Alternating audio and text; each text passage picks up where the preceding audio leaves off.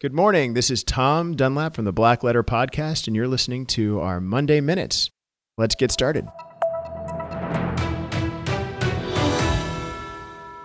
As the year ends, let's take a look back at the biggest copyright cases of the year. My favorite, the Fourth Estate versus Wall Street, finally ended a split in the circuits. It used to be the case that it really depended on where your copyright case was happening as to whether or not you could bring it before you got a copyright registration. The Supreme Court ruling in Fourth Estate versus Wall Street finally ended that circuit split. The U.S. Supreme Court said in March that copyright owners must wait for the Copyright Office to give them the green light to sue. That means your copyright now must be registered. So, copyright registration more important than ever before you can file suit. Do it early, do it often. Good rule for copyright registration. Another big decision was Rimini Street versus Oracle. That case said that costs, and again, this is a Supreme Court case, unanimous decision written by Justice Kavanaugh, followed by the entire Supreme Court, said that costs in a copyright case include attorney's fees, but don't include these massive expanded costs that happened in the Rimini case, $12 million, which included things like e discovery and expert witness costs. Court said, nope, doesn't include that. It's your attorney's fees plain meaning of the word. Another big decision I thought was kind of fun was the Marcus Gray versus Katy Perry Joyful Noise case, which is on appeal. I actually taught a CLE on that case. It involved Katy Perry's Dark Horse song and uh, a guy named Marcus Gray's Joyful Noise Christian rap song. The artist's name actually was Flame. Uh, jury verdict found that Katy Perry had infringed Joyful Noise. If you listen to the two of them, to me, they don't sound anything alike. And it seems to me like barely any part of the song was copied, if at all. So we'll see where that goes on appeal. Be very interested to see what happens here.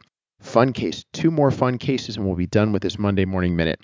Big fan of Star Wars, but also better fan of Star Trek these days if they bring back Jean Luc Picard. In a March decision, Dr. Seuss Enterprises versus Comic Mix addressed mashups. And mashups is something that's I think we're going to see more of soon because of this decision they said it was fair use. In other words, it was allowed for the company Comic Mix to create a version of a Dr. Seuss book because they had transformed the comic book sufficiently. So the Dr. Seuss book is Oh the Places You'll Go, which fantastic book. I think my one of my kids got it from their teachers when they graduated 8th grade. But this comic mix company made a book called Oh the Places You'll Boldly Go, so they wrote essentially a mashup of Dr. Seuss and Star Trek, and even in the title, they split the infinitive, unlike Dr. Seuss.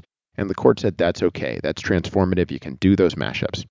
Then the other fun ruling for the day to kind of close out our Monday morning minute, and get you ready for your new year, is a case that's sort of bananas. The case is Silvertop Associates versus Kangaroo Manufacturing. In August, the Third Circuit cited the Star Athletica case uh, Supreme Court 2017 ruling when it said that this company Rasta Impasta, which had a copyright on its banana costume, that's a full size adult banana costume, and you can look it up on Amazon if you want to see what this silly costume looks like, could block a rival company called Kangaroo Manufacturing from selling a look-alike costume. The court said Rasta established a reasonable likelihood that it could prove entitlement to protection for the veritable fruits of its intellectual labor. I cited that because that's funny. Banana, fruit, see what they did there. Um, anyway, those are the, I think, the biggest decisions. Thanks for joining us for this Monday Morning Minute and a little bit about copyright and a look back in 2019. Have a great day.